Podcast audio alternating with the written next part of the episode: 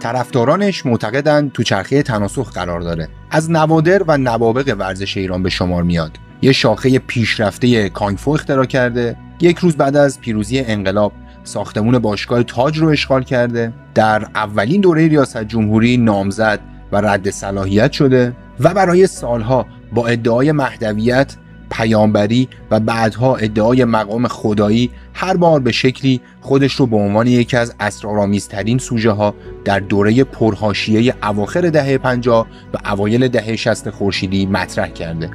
تو این اپیزود از آوتسایدرز داستان مردی رو خواهید شنید که در تاریخ ورزش رسمی ایران کمتر کسی در سطحش بوده. مثل بخشهایی از کتاب مقدس حرف می‌زنه و می‌نویسه هوادارانش اون رو خداوندگار یکتا می‌دونن که وقتی انگشت اشارهشو به انگشت کوچیک دستش نزدیک کرده عالم ماده رو به وجود آورده و روزگاری در دهه هفتاد خورشیدی به پیروانش دستور داده برای فرار از بلایی که قرار نازل بشه اطراف تهران کشتی به بزرگی کشتی نوح بسازن. در این اپیزود سراغ دکتر، پروفسور، سرگرد، چوپان، راهبر و به قول طرفداران خاصش معله ابراهیم میرزایی رفتیم.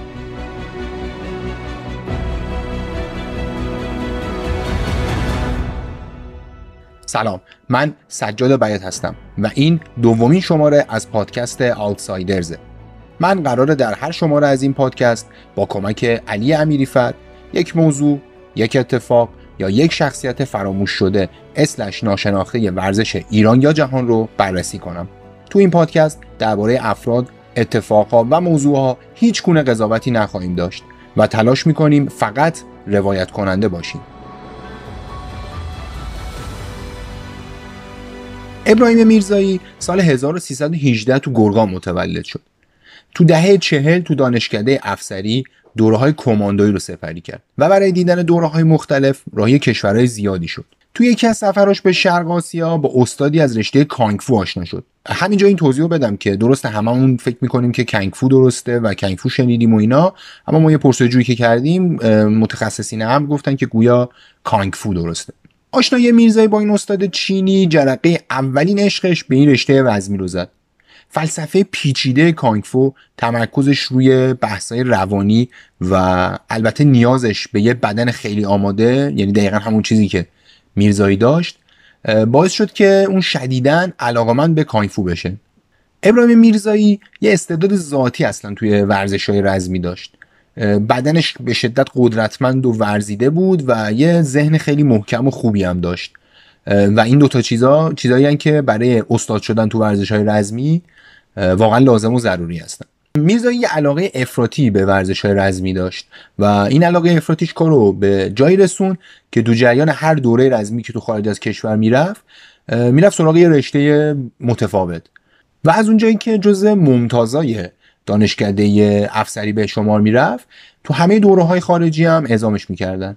در نتیجه همه این چیزا موفق شد که تو دهه چهل خورشیدی تو رشته های تکواندو، کاراته، دفاع شخصی و خب صد البته کانگفو و یه سری رشته های زیر شاخه کاراته و تکواندو و اینا به درجات خیلی بالایی برسه. اواخر دهه چهل خورشیدی میرزایی و یه گروه دیگه ای از دانش آموخته های نخبه ورزشی دانشکده افسری برای دیدن یه دوره مخصوص به چین اعزام میشن. این دوره اون زمان به صورت سه سالیه بار با حضور تعداد خیلی محدودی نیروی نخبه از چند تا کشور توی چین برگزار می شده معمولا هم خروجی این کلاس ها اینجوری بوده که آموزش دیده ها یا وارد گارد مخصوص محافظت از شاه می شدن یا می رفتن توی رده های خیلی بالای آموزش و مدیریت نیروهای ویژه امنیتی.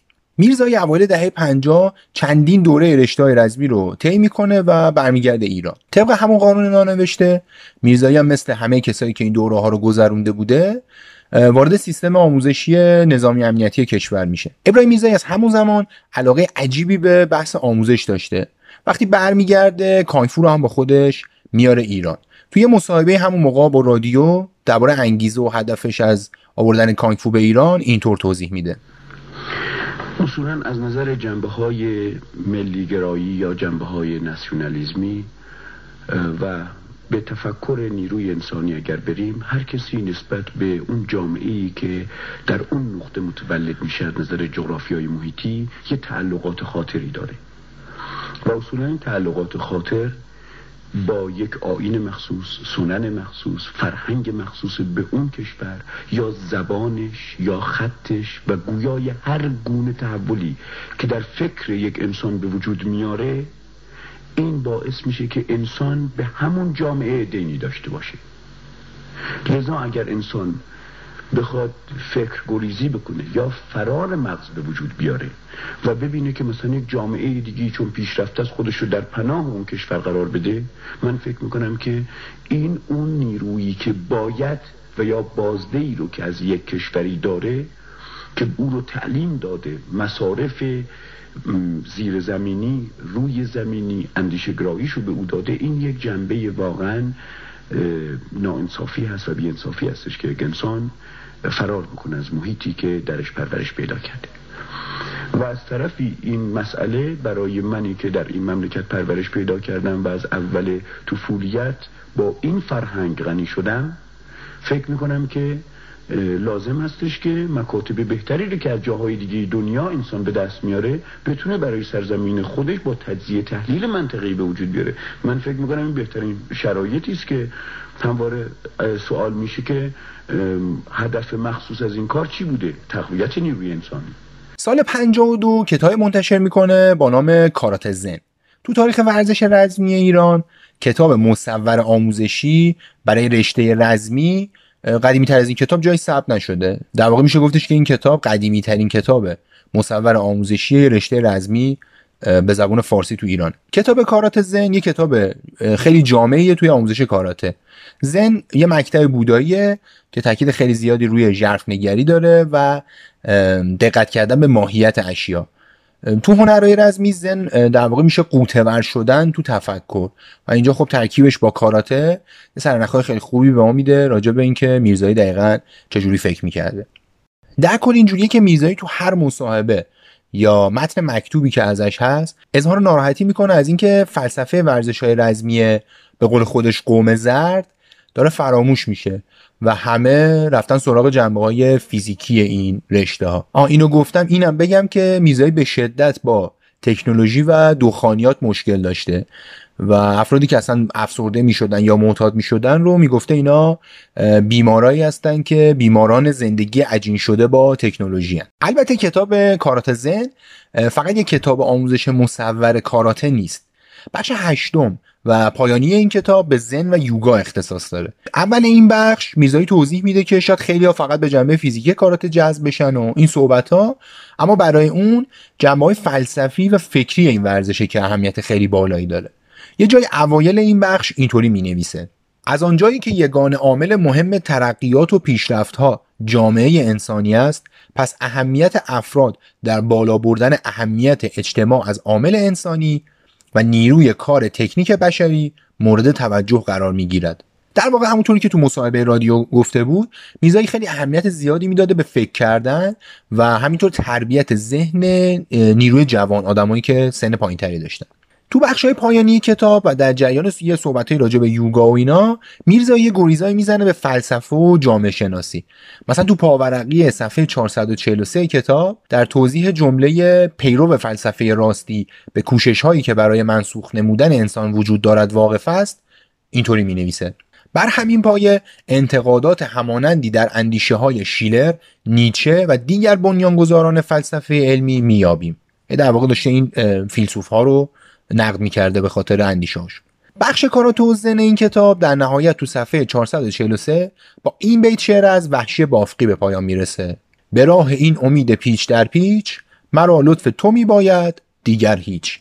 این کتاب البته بخش جالبتری هم داره. آخر کتاب 33 صفحه با عنوان منتشر خواهد شد و بدون شماره صفحه دیده میشه. میرزایی تو این بخش علاقه واقعی خودش رو نشون میده. و تأسیس یه انجمنی به اسم انجمن انشای تن و روان رو پیشنهاد می‌کنه. تو این بخش مانیفست میرزایی برای تأسیس این انجمن تو 69 بند دیده میشه. این مانیفست شامل بخش فیزیکی انجمن مثل پیشنهاد در واقع داشتن سالن تمرکز فکری سالن پرورش تن سالن نماز و نیایش تن و روان سالن معاینه پزشکی بدنی و روانی و یه سری چیزای اینجوری هم میشه. تو این مانیفست مفصل آموزش پیش بینی شده تو این انجمن از ریزترین آموزش ها مثل مثلا آموزش ضرب زدن با دست تا کاملترین آموزش ها مثل آموزش مبارزه با چاقو و سلاح سرد هم دیده میشه. تو صفحه های آخر این بخش میرزایی یه لیست مفصلی میاره شامل حدود 40 50 تا کتاب که گویا برنامه داشته که اونا رو بنویسه اما هیچ وقت هم ننوشتشون خودش بعدا تو یه سخنرانی میگه که هر وقت لازم بوده بنویسه یه حسی درونش به وجود میومده که اونم بدون وقفه با اون حسه مینوشته و از اول کتاب شروع می‌کرده به نوشتن و بدون اینکه دیگه قلم رو برداره تا انتهای کتاب مینوشته. و هر موقع هم که حسی نمی اومده خب چیزی نمی نوشته تو این فهرست که یه سری عناوینش توضیح دارن و یه سری عناوینش توضیح ندارن عنوانهایی دیده میشه مثل سرگذشت روح روح جرفایی چیست؟ کشف صفر انسان به تماشای خود توجه به مسئله رهبری یا چگونه می‌توان توان رهبری را پرورش داد فرار اندیشه ها و من مساوی من. دایر موضوعات عناوینی که تو این بخش دیده میشه علوم روانشناسی و جامعه شناسی بیشتر. اینو حتما باید بگیم که این کتاب به خاطر بخش آموزش کاراتش بسیار تو تاریخ آموزش رزمی ایران مهمه و یه نسخه ازش توی کتابخونه ملی هم نگهداری میشه. که البته نمی‌دونم چقدر با نسخه که ما پیدا کردیم و نسخه کامل کتابه ممکنه فرق داشته باشه. زمانی که کتاب کارات زن منتشر میشه میرزایی مسئول آموزش کاراته به یه بخشی از نیروهای ارتش بوده و همینچنین مسئول این بوده که بر آموزش همین رشته به بخش دیگه هم نظارت بکنه. برای اینکه حساسیتی ایجاد نشه تصمیم می‌گیره که یه مدتی آموزش کانگفو رو مخفی انجام بده. و اینجوری بوده که توی کلاس کاراته اونایی که علاقه و استعداد داشتن کانگفو هم یاد می‌گرفتن. و خب چون خیلی کسی نمی‌دونسته که کانگفو چیه و چجوریه طبیعتا متوجه هم نمی‌شدن که استاد کلاس در حال آموزش کاراته است کانگفو یا چی.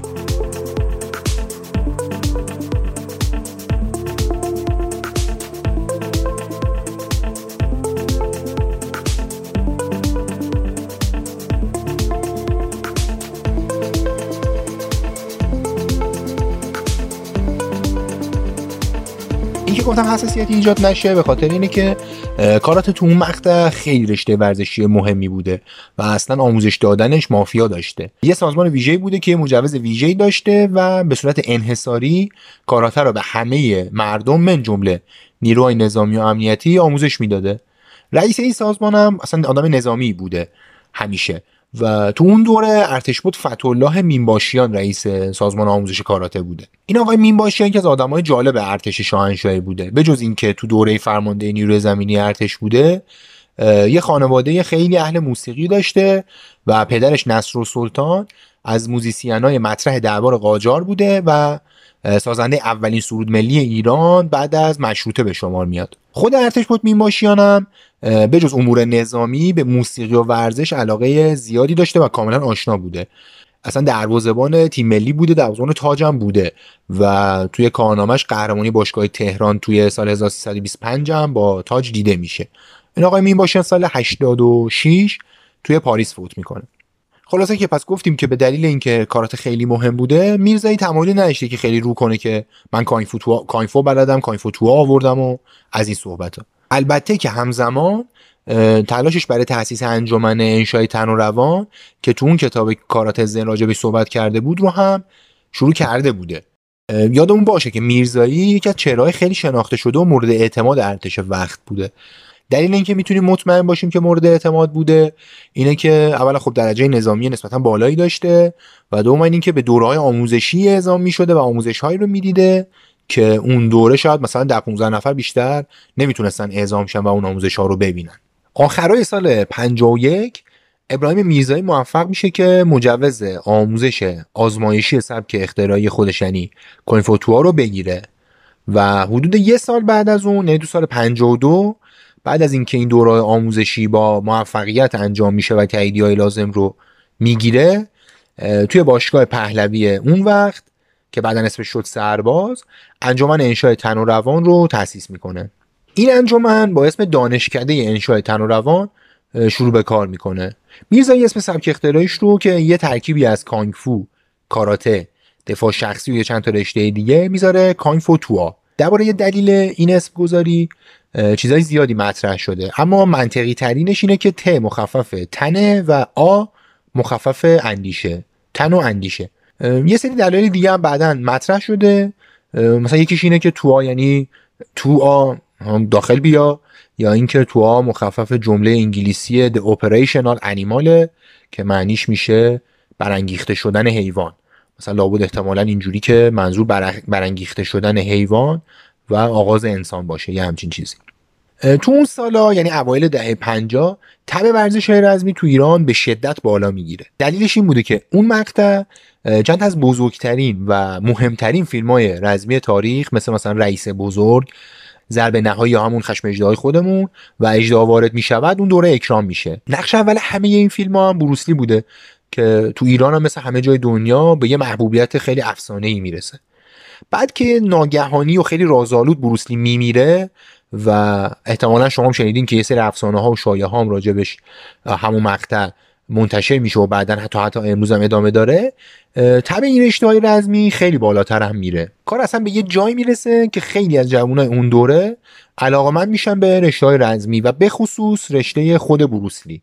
این تب بروسلی شدن و تاسیس دانشکده تن روان با یه فضای خیلی بزرگ و دیگه استادی که خودش داره رشته بروسلی رو آموزش میده و اینا مساوی میشه با حجوم علاقمندا به دانشکده تن و روان. خود میرزایی یه جایی گفته بوده که بروسلی خیلی ورزشکار بزرگی نبوده و بیشتر اکتور بوده و مثلا من اگه باش مبارزه کنم راحت میبرمش و اینا. حتی شایعه شده بوده که یه دوره با هم مبارزه هم کردن و میرزایی شکستش داده و اینا که خب البته خیلی سندیتی نداره.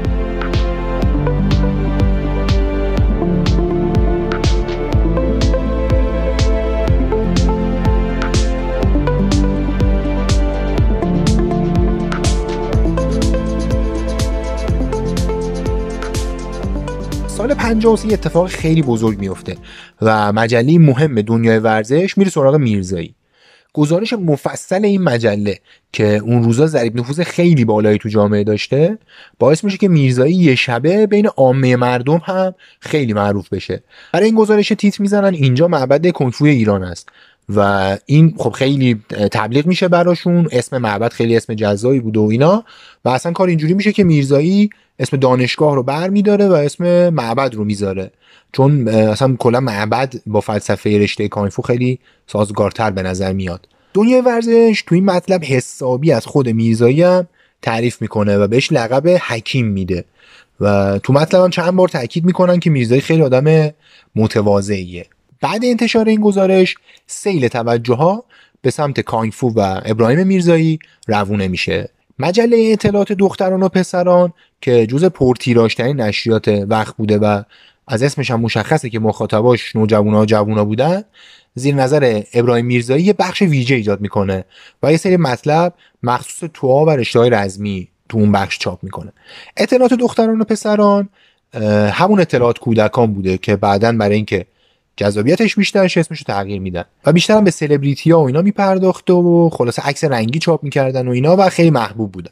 میرزایی به چنان شهرتی می‌رسه که مطالب مجله دختران و پسران اصلا با اسمش اعتبار می‌گرفته. داستانی که با قلم میرزایی چاپ می‌کردن بالاش گنده مینوشتن نویسنده ابراهیم میرزایی ولی مطالبی که خودش نمینوشته رو بالا گنده مینوشتن زیر نظر ابراهیم میرزایی. تو شماره 929 این مجله میرزایی مطلبی داره با عنوان داستان سامورایی و اولش اینطور می نویسه سامورایی یعنی شمشیر و سامورایی ها شمشیر زنان فرمان روایان سرزمین نفرت می باشند این مردان با لباس های بلند و نقاب سیاه و شمشیری به صورت کمان آنچنان بر دشمنان فرمان روایان چیره می شدند تا بدین صورت بنیان آنان را به خاک بسپارند. البته تعریفی که اینجا ارائه میده و کلا نگاهش به سامورایی یه مقدار سیاهه و با واقعیتی که تاریخ نقل می‌کنه یه خورده فاصله داره. خلاصه گفتیم که معبد تن و روان حسابی کارش می‌گیره و میرزایی می‌رسه به اوج شهرت. البته این اوج شهرت در نهایت کار دستش میده. شاپور غلام رضا پهلوی برادر ناتنی محمد رضا پهلوی پادشاه وقت که همه کاره ورزش و رئیس کمیته ملی المپیک و اینا بوده به دلایلی که مستنداتی خیلی ازشون در دست نیست با ابراهیم میرزایی درگیر میشه. شاپور غلام رضا همون شاپور غلام رضاست که توی مقطعی متهم شده بود آقا تختی رو کشته و براش تیت زده بودن غلام رضا غلام رضا رو کشت.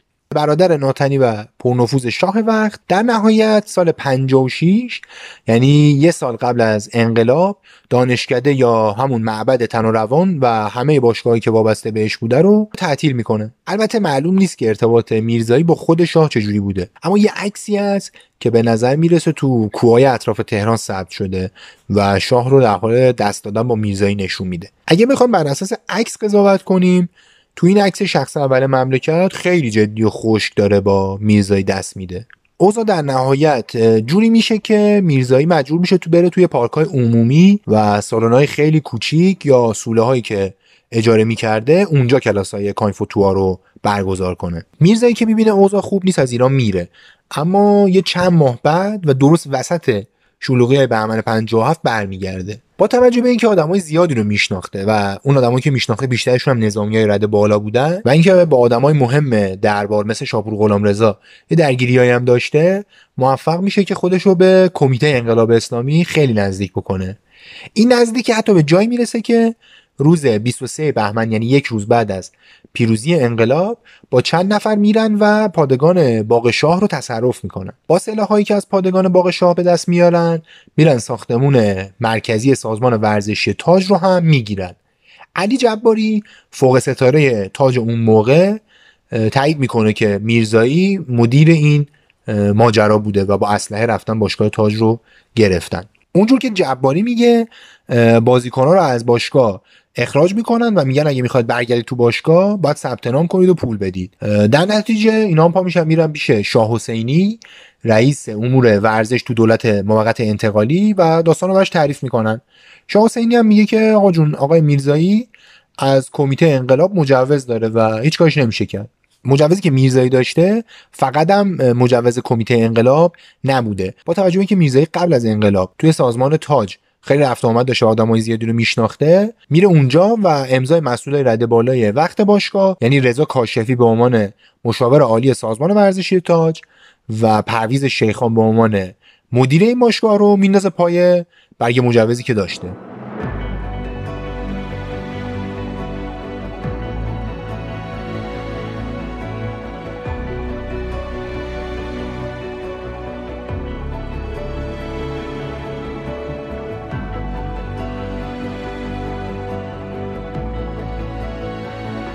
این مجوز چفت و بستار میرزای موفق میشه که اونجا رو مال خودش بکنه و اونجا بمونه. حتی تو کمترین زمان ممکن کلاس های آموزش کانیفو رو هم اونجا دایر می‌کنه. میرزایی تو خیابون هجاب کلوپ بانوان دانشکده تن و روان رو هم را میندازه و توی مدت خیلی کم یه اساسنامه ای رو هم تایید می‌کنه و دیگه کلا فعالیتاش رو خیلی قانونی و سر و شکلدار می‌کنه. اوضاع چند ماهی خوب پیش میره تا اینکه توی تابستون 58 قدوسی دادستان دادگاه انقلاب دستور میده که همه اموال و اماکنی که متعلق به سازمان تاج هست رو صادر کنن.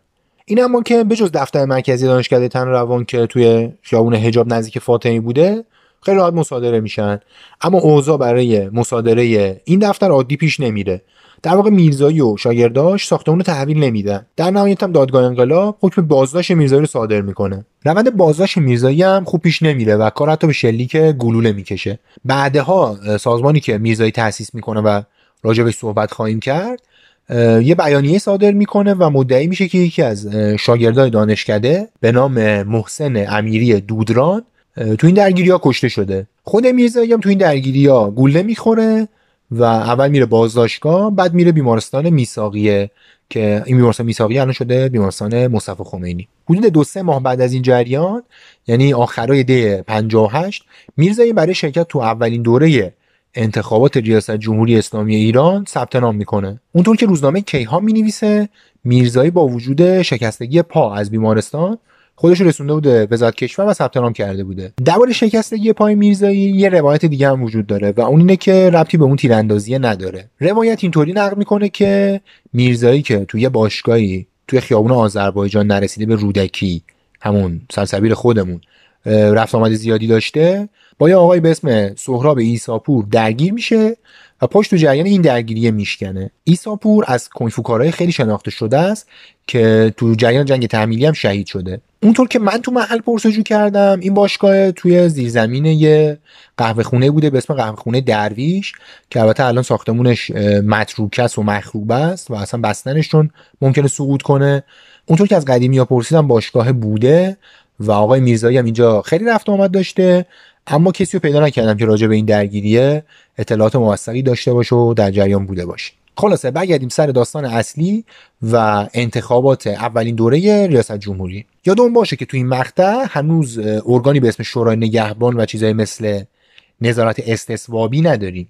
در نتیجه 124 نفر ثبت نام می‌کنن و میان وارد کارزار انتخابات میشن. البته درسته که شورای نگهبان و نظارت استصوابی و اینا نبوده ولی خب اینجوری هم نبوده که همینجوری بی نظارت انتخابات برگزار شه میرزایی با شورای درباره جوونا میاد وارد عرصه انتخابات میشه و شاگرداش هم که کم نبودن براش حسابی تبلیغ می‌کنن. مجددا اونجوری که روزنامه کیهان می‌نویسه میرزایی در چندین نوبت تو دانشکده ادبیات دانشگاه تهران سخنرانی انتخاباتی می‌کنه و برنامه‌اشو ارائه میده. بیشتر برنامه‌هاش هم حول انقلاب فرهنگی و مسائل اجتماعی و فرهنگی و اینا بوده. گفتم که هنوز شورای نگهبان و نظارت استصوابی اینا نبوده اما خلاصه اینجوری هم نبوده که هر کسی ثبت نام کنه بتونه بیاد تو انتخابات شرکت کنه و نظارتی نباشه. در نتیجه همه این 124 نفر نمی‌رسن به خط پایان و ابراهیم میرزایی هم جز اونایی بوده که نمی‌رسن به خط پایان. یه عده زیادی به روش و دلایل مختلف از این انتخابات کنار میرن. مثلا یهو مشخص میشه که پدر جلال الدین فارسی که از نامزدهای مهم بوده ایرانی نیست و از مهاجرای افغان بوده. در نتیجه ثبت نامش غیرقانونی بوده و کنار میره. یا مثلا مسعود رجوی رهبر سازمان مجاهدی بعد از اینکه آیت الله خمینی پیام میده که هر کی به قانون اساسی رأی مثبت نداده نباید تو انتخابات باشه با توجه به اینکه خودشون رأی منفی داده بودن انصراف میده و میره کنار. 95 نفر دیگه هم با امضای سید محمد موسوی خوینی ها نماینده ویژه رهبری تو کمیته نظارت بر انتخابات و مسئول بررسی نامزدا از جریان انتخابات کنار میرن. اوضاع برای ابراهیم میرزایی اما یه جور دیگه پیش میره. روز 23 دی 58 روزنامه کیهان اعلام می‌کنه که یکی از نامزده انتخاباتی به زودی بازداشت میشه. تو گزارش روزنامه کیهان اینجوری هست که احمد بهار عضو کمیسیون بازرسی انتخابات میگه که دلیل بازداشت این شخص همکاری با رژیم پهلوی و ساواکه. یه روز بعد عکس ابراهیم میرزایی رو چاپ می‌کنن صفحه اول روزنامه کیهان و تیتر می‌ذارن ابراهیم میرزایی دستگیر شد. بعدها ادعا میشه که میرزایی داخل سازمان صدا سیما بوده و توی جلسه ای بوده برای بررسی وضعیت انتخابات و اونجا با موسوی خوینی ها درگیر میشه و بازداشتش می‌کنن. موسوی خوینی ها هم موسوی خوینی هایی که نماینده ویژه رهبری بوده اون موقع همزمان رئیس سازمان صدا و سیما هم بوده. 25 دی 58 یعنی یه روز بعد بازداشت یکی از اعضای دادگاه انقلاب که اسمش تو گزارش کیهان نیست این داستان بازداشت شدن توی صدا و سیما رو تلویحا تایید می‌کنه. این تیکه از گزارش روزنامه کیهان اینجوریه. دیروز به دنبال جلسه کمیسیون نظارت بر تبلیغات انتخابات ریاست جمهوری میرزایی که متهم به همکاری با رژیم گذشته و ساواک می باشد با حکم دادستانی دستگیر و زندانی شد. وی همچنین افزود که به دنبال پیروزی انقلاب یک بار دیگر ایشان به اتهامات گوناگون دستگیر شده است که در جریان دستگیری نیز مجروح گردیده و مدتی در دادستانی انقلاب بازداشت بوده است.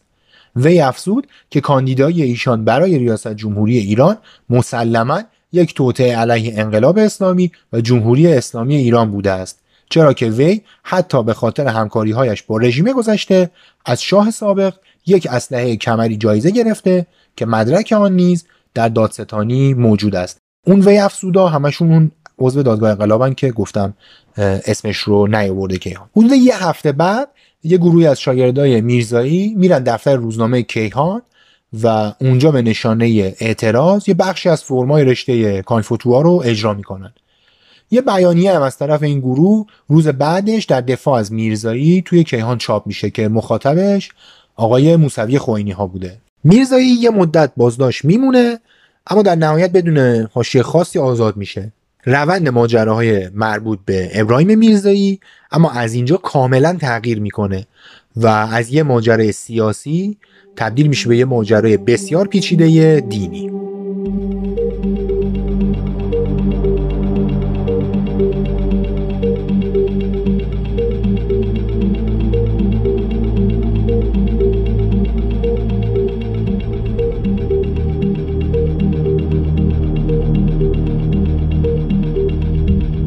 باشگاه کانفوتوا تو سال 60 تعطیل میشن.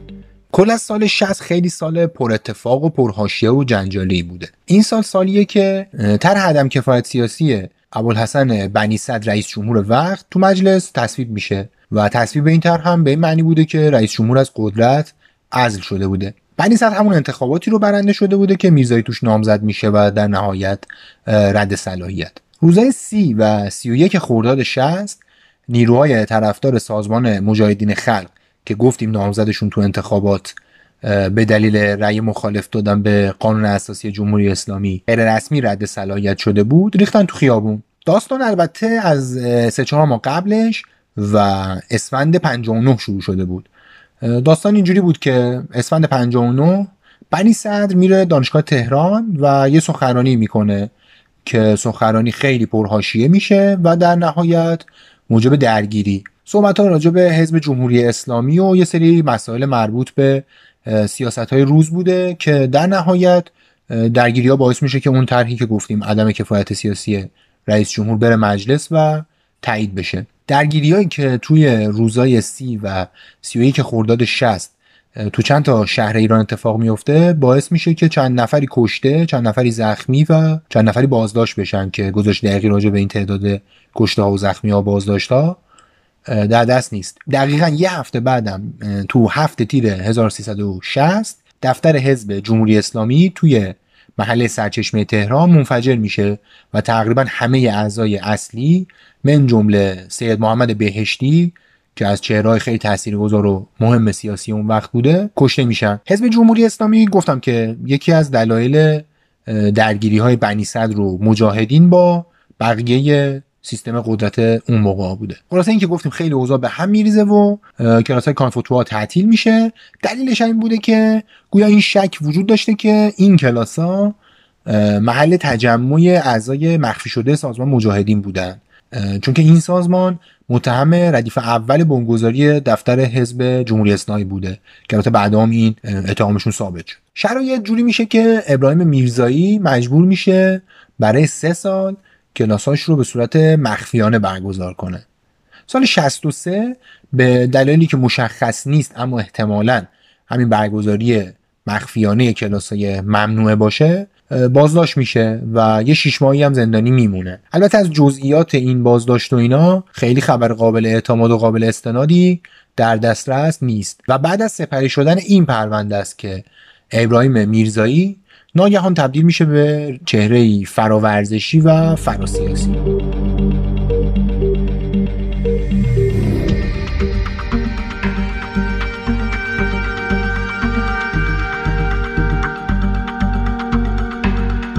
گفتم که میرزایی شیش ماهی زندان بود. بعدش که آزاد میشه از تهران میره گرگان شهر محله تولدش. اونجا شروع می‌کنه به چوپونی کردن. خودش می‌گفته که چوپونی شغل انبیاه و حضرت موسی رو خیلی مثال می‌زده و به همین دلیل هم می‌گفته که منم چوپونی رو انتخاب کردم. یه دو سالی اونجا چوپونی می‌کنه و میمونه. بعد از دو سال برمیگرده میاد تهران.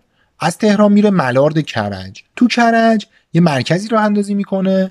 به نام بیمارستان انرژی و روانپزشکی درد و درمان بیماری های نادرمان. بیماری نادرمان منظور همون بیماری های لاعلاجه. میرزایی کلا از وقتی که برمیگرده ایران از زمان اول انقلاب ادعا می‌کنه که من تو آمریکا یه دوره هایی راجع به فیزیولوژی بدن انسان و اینا دیدم و اونجا مدارک خوبی گرفتم دکترا و اینا گرفتم.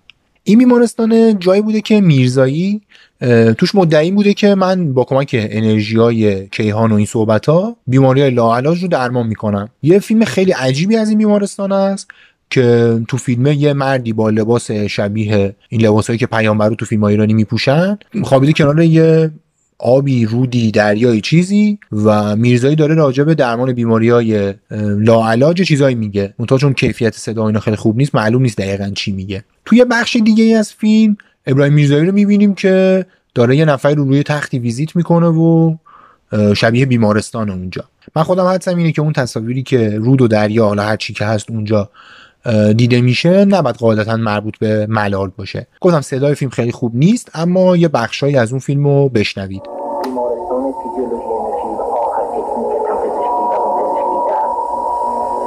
بیماری های نادرمان تا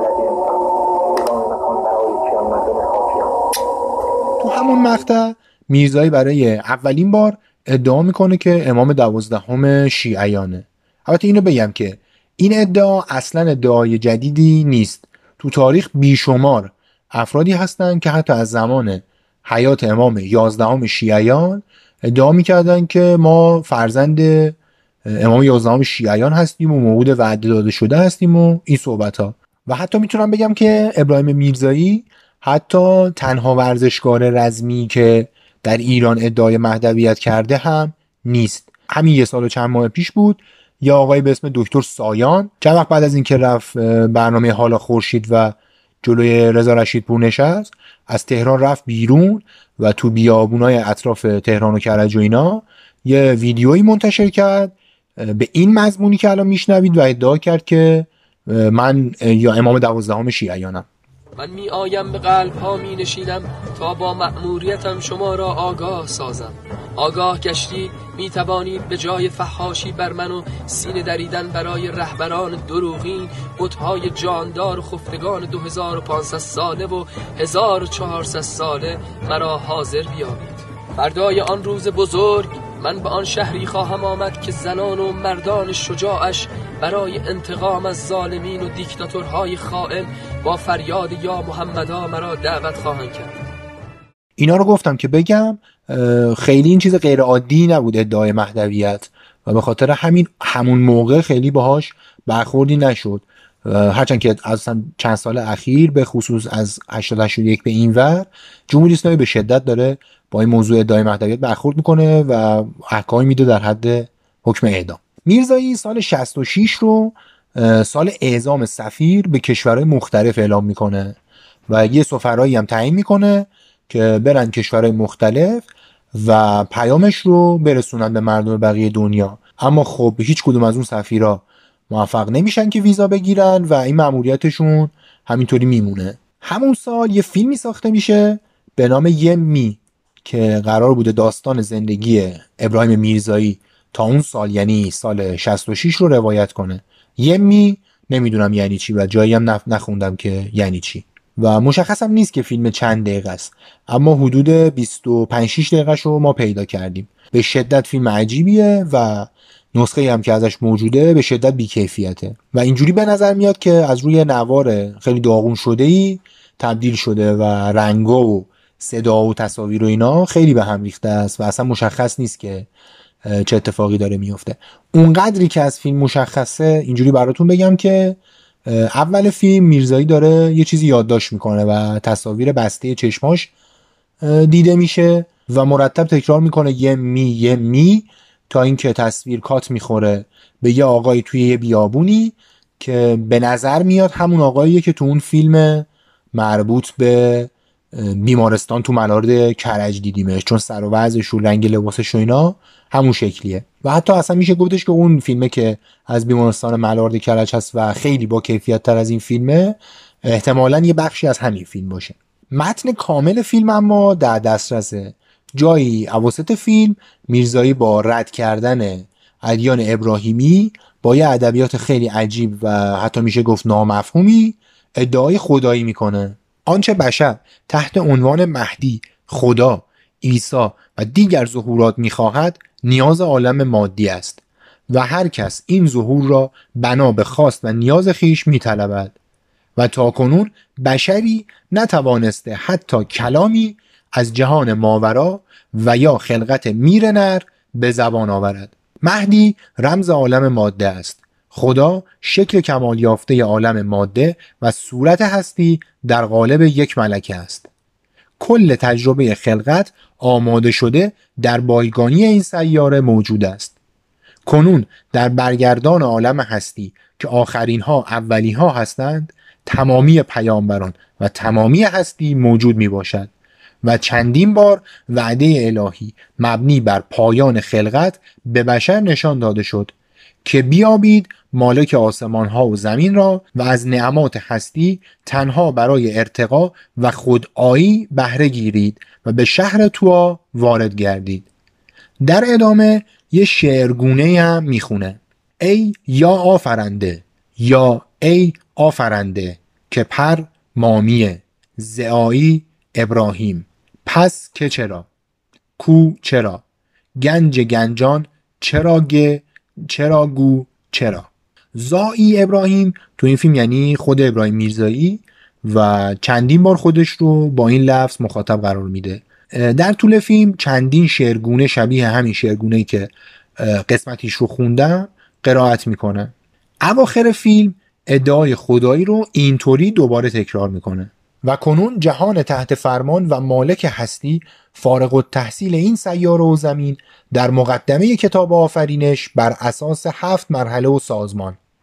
داده شده بر اصول اساسنامه انشای تن و روان و پیامبران و کاشفین و بینشوران و هر اندیشه‌ای در مرتبه سلسله خاص تجربه خود در یکی از هفت مرحله قرار دارد و این لحظه پایان بخشیدن تباهی هاست.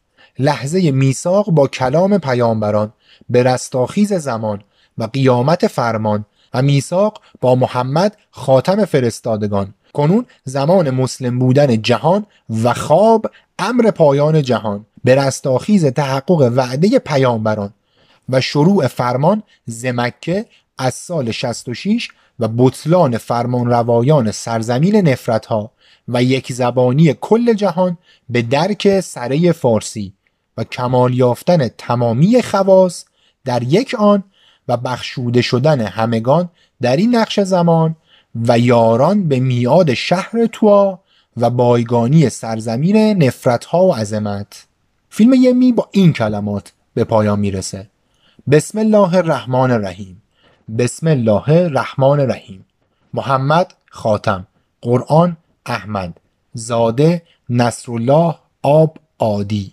افسر ابراهیم میر زعایی میرزایی در آخر حروف تشکیل دهنده اسم خودش رو به صورت مقطع نجوا می‌کنه. با تاکید معکد روی نکته که کیفیت صدا ممکنه واقعا قابل تحمل نباشه و گوشتون رو اذیت کنه و پیشنهاد میدم که یه مقدار صدا رو کم کنید یه بخشی از فیلم رو بشنوید.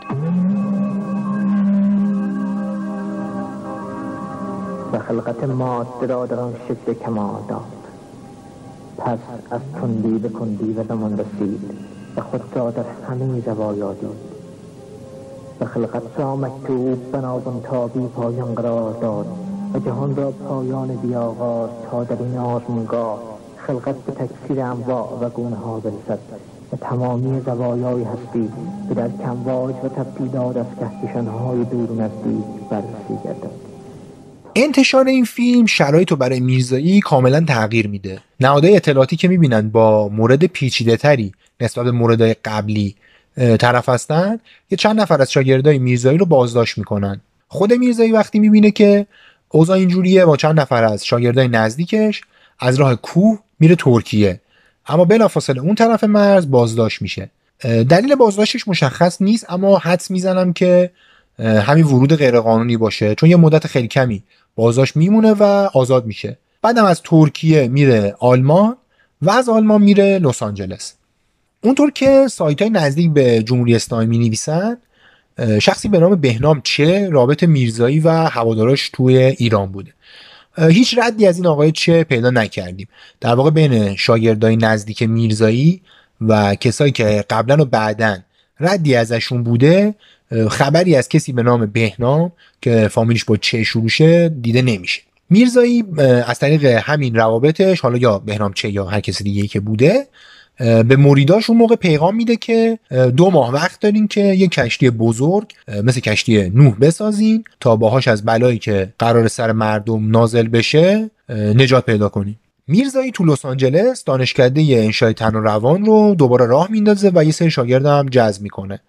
به نظر می‌رسه که اون سالا از ادعای خدایی یه قدم میره عقب و خودش رو شریک الله معرفی می‌کنه. یه صورت جلسه ای هست از جلسه عمومی دانشکده تن و روان به تاریخ 10 سپتامبر 1990 یعنی 19 شهریور 1369 خورشیدی که توی اون صورت جلسه اومده که جلسه رو اینطور شروع کردن. به نام میم الله آغاز می‌کنیم که رمز بسم الله الرحمن الرحیم است.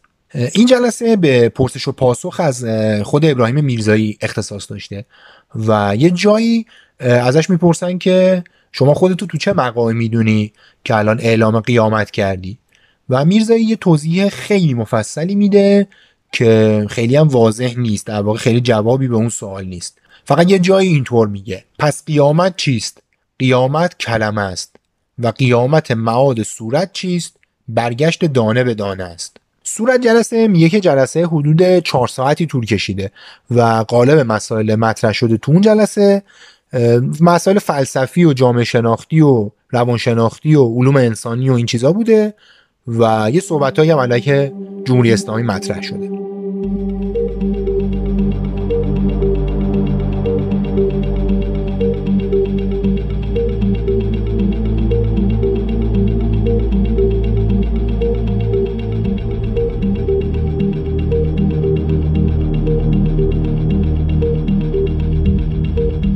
همون سالا تو آمریکا میرزایی کتابای ادیان ابراهیمی شامل تورات، انجیل و قرآن رو با هم ترکیب می‌کنه و یه کتابی بر اساس همه این کتابا می نویسه که اسمش رو می‌ذاره التوحید.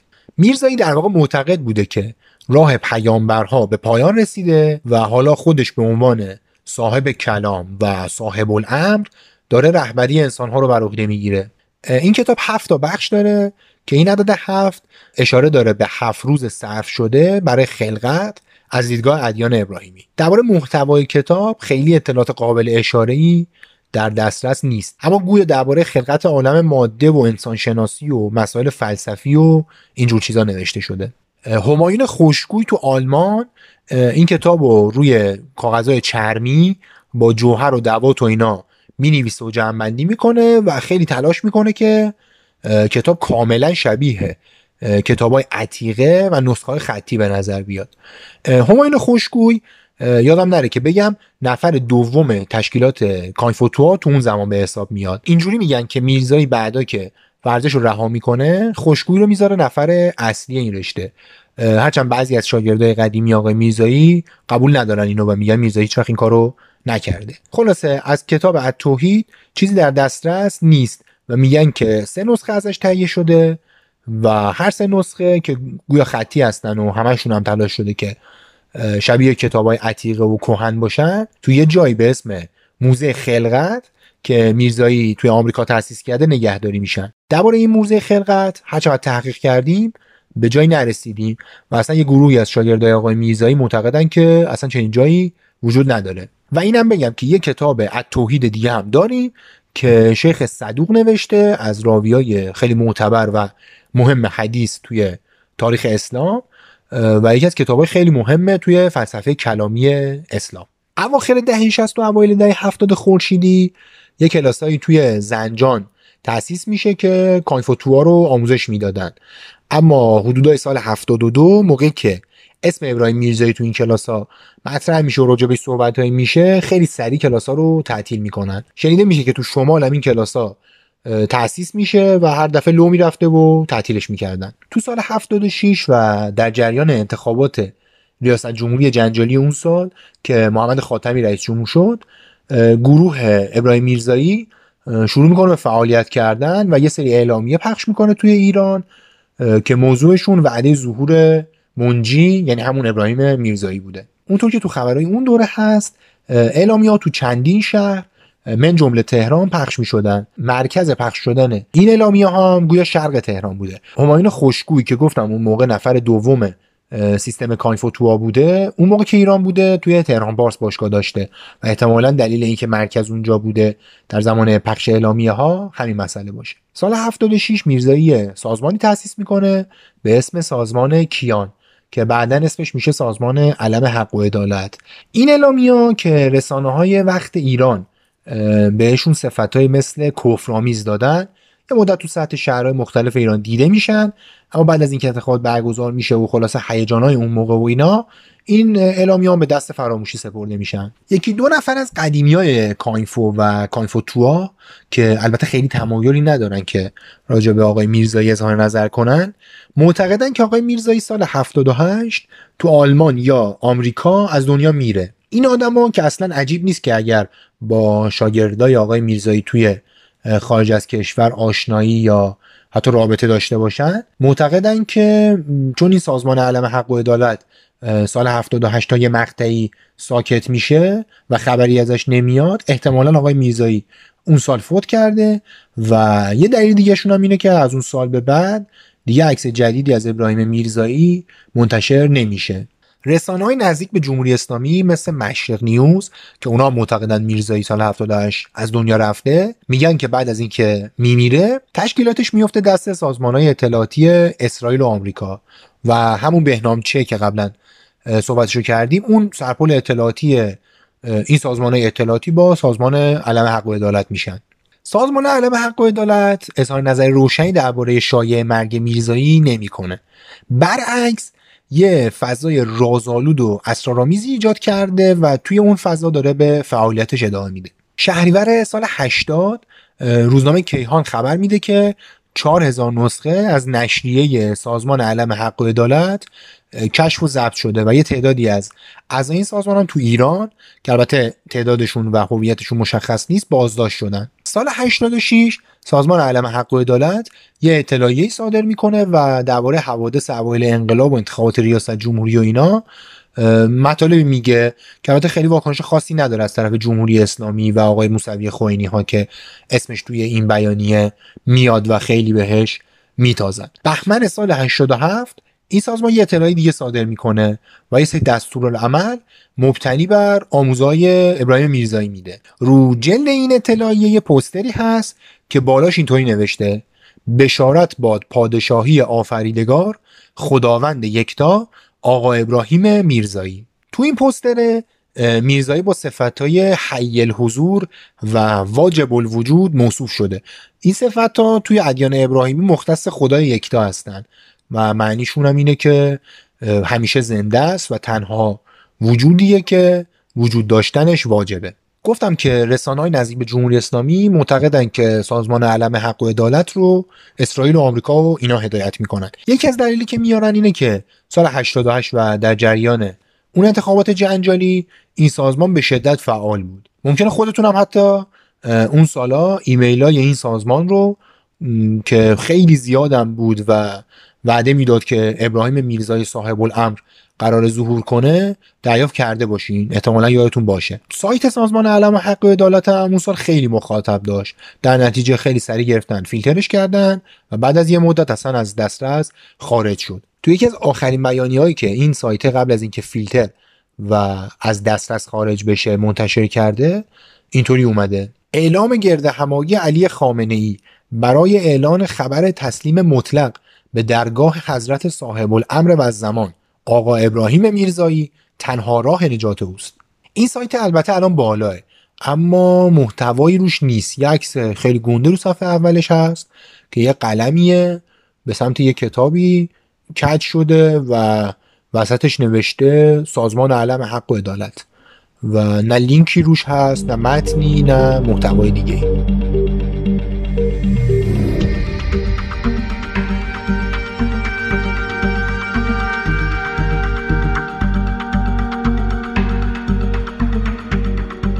همون جور که گفتم خبر موثقی راجع به وضعیت سلامتی و حیات ابراهیم میرزایی در دست نیست. اگر زنده باشه الان باید 80 و یکی دو سالش باشه. یه گروهی میگن که فایل صوتی که ازش منتشر میشه مال خودش نیست. و این صدا هم که میاد همشون بیکیفیت و خیلی غیر واضحن. و اصلا نمیشه. بررسی کرد که متعلق به یه پیرمرد 81 دو ساله هستن یا نه. مثلا یکی از نمونه هاشو گوش کنید.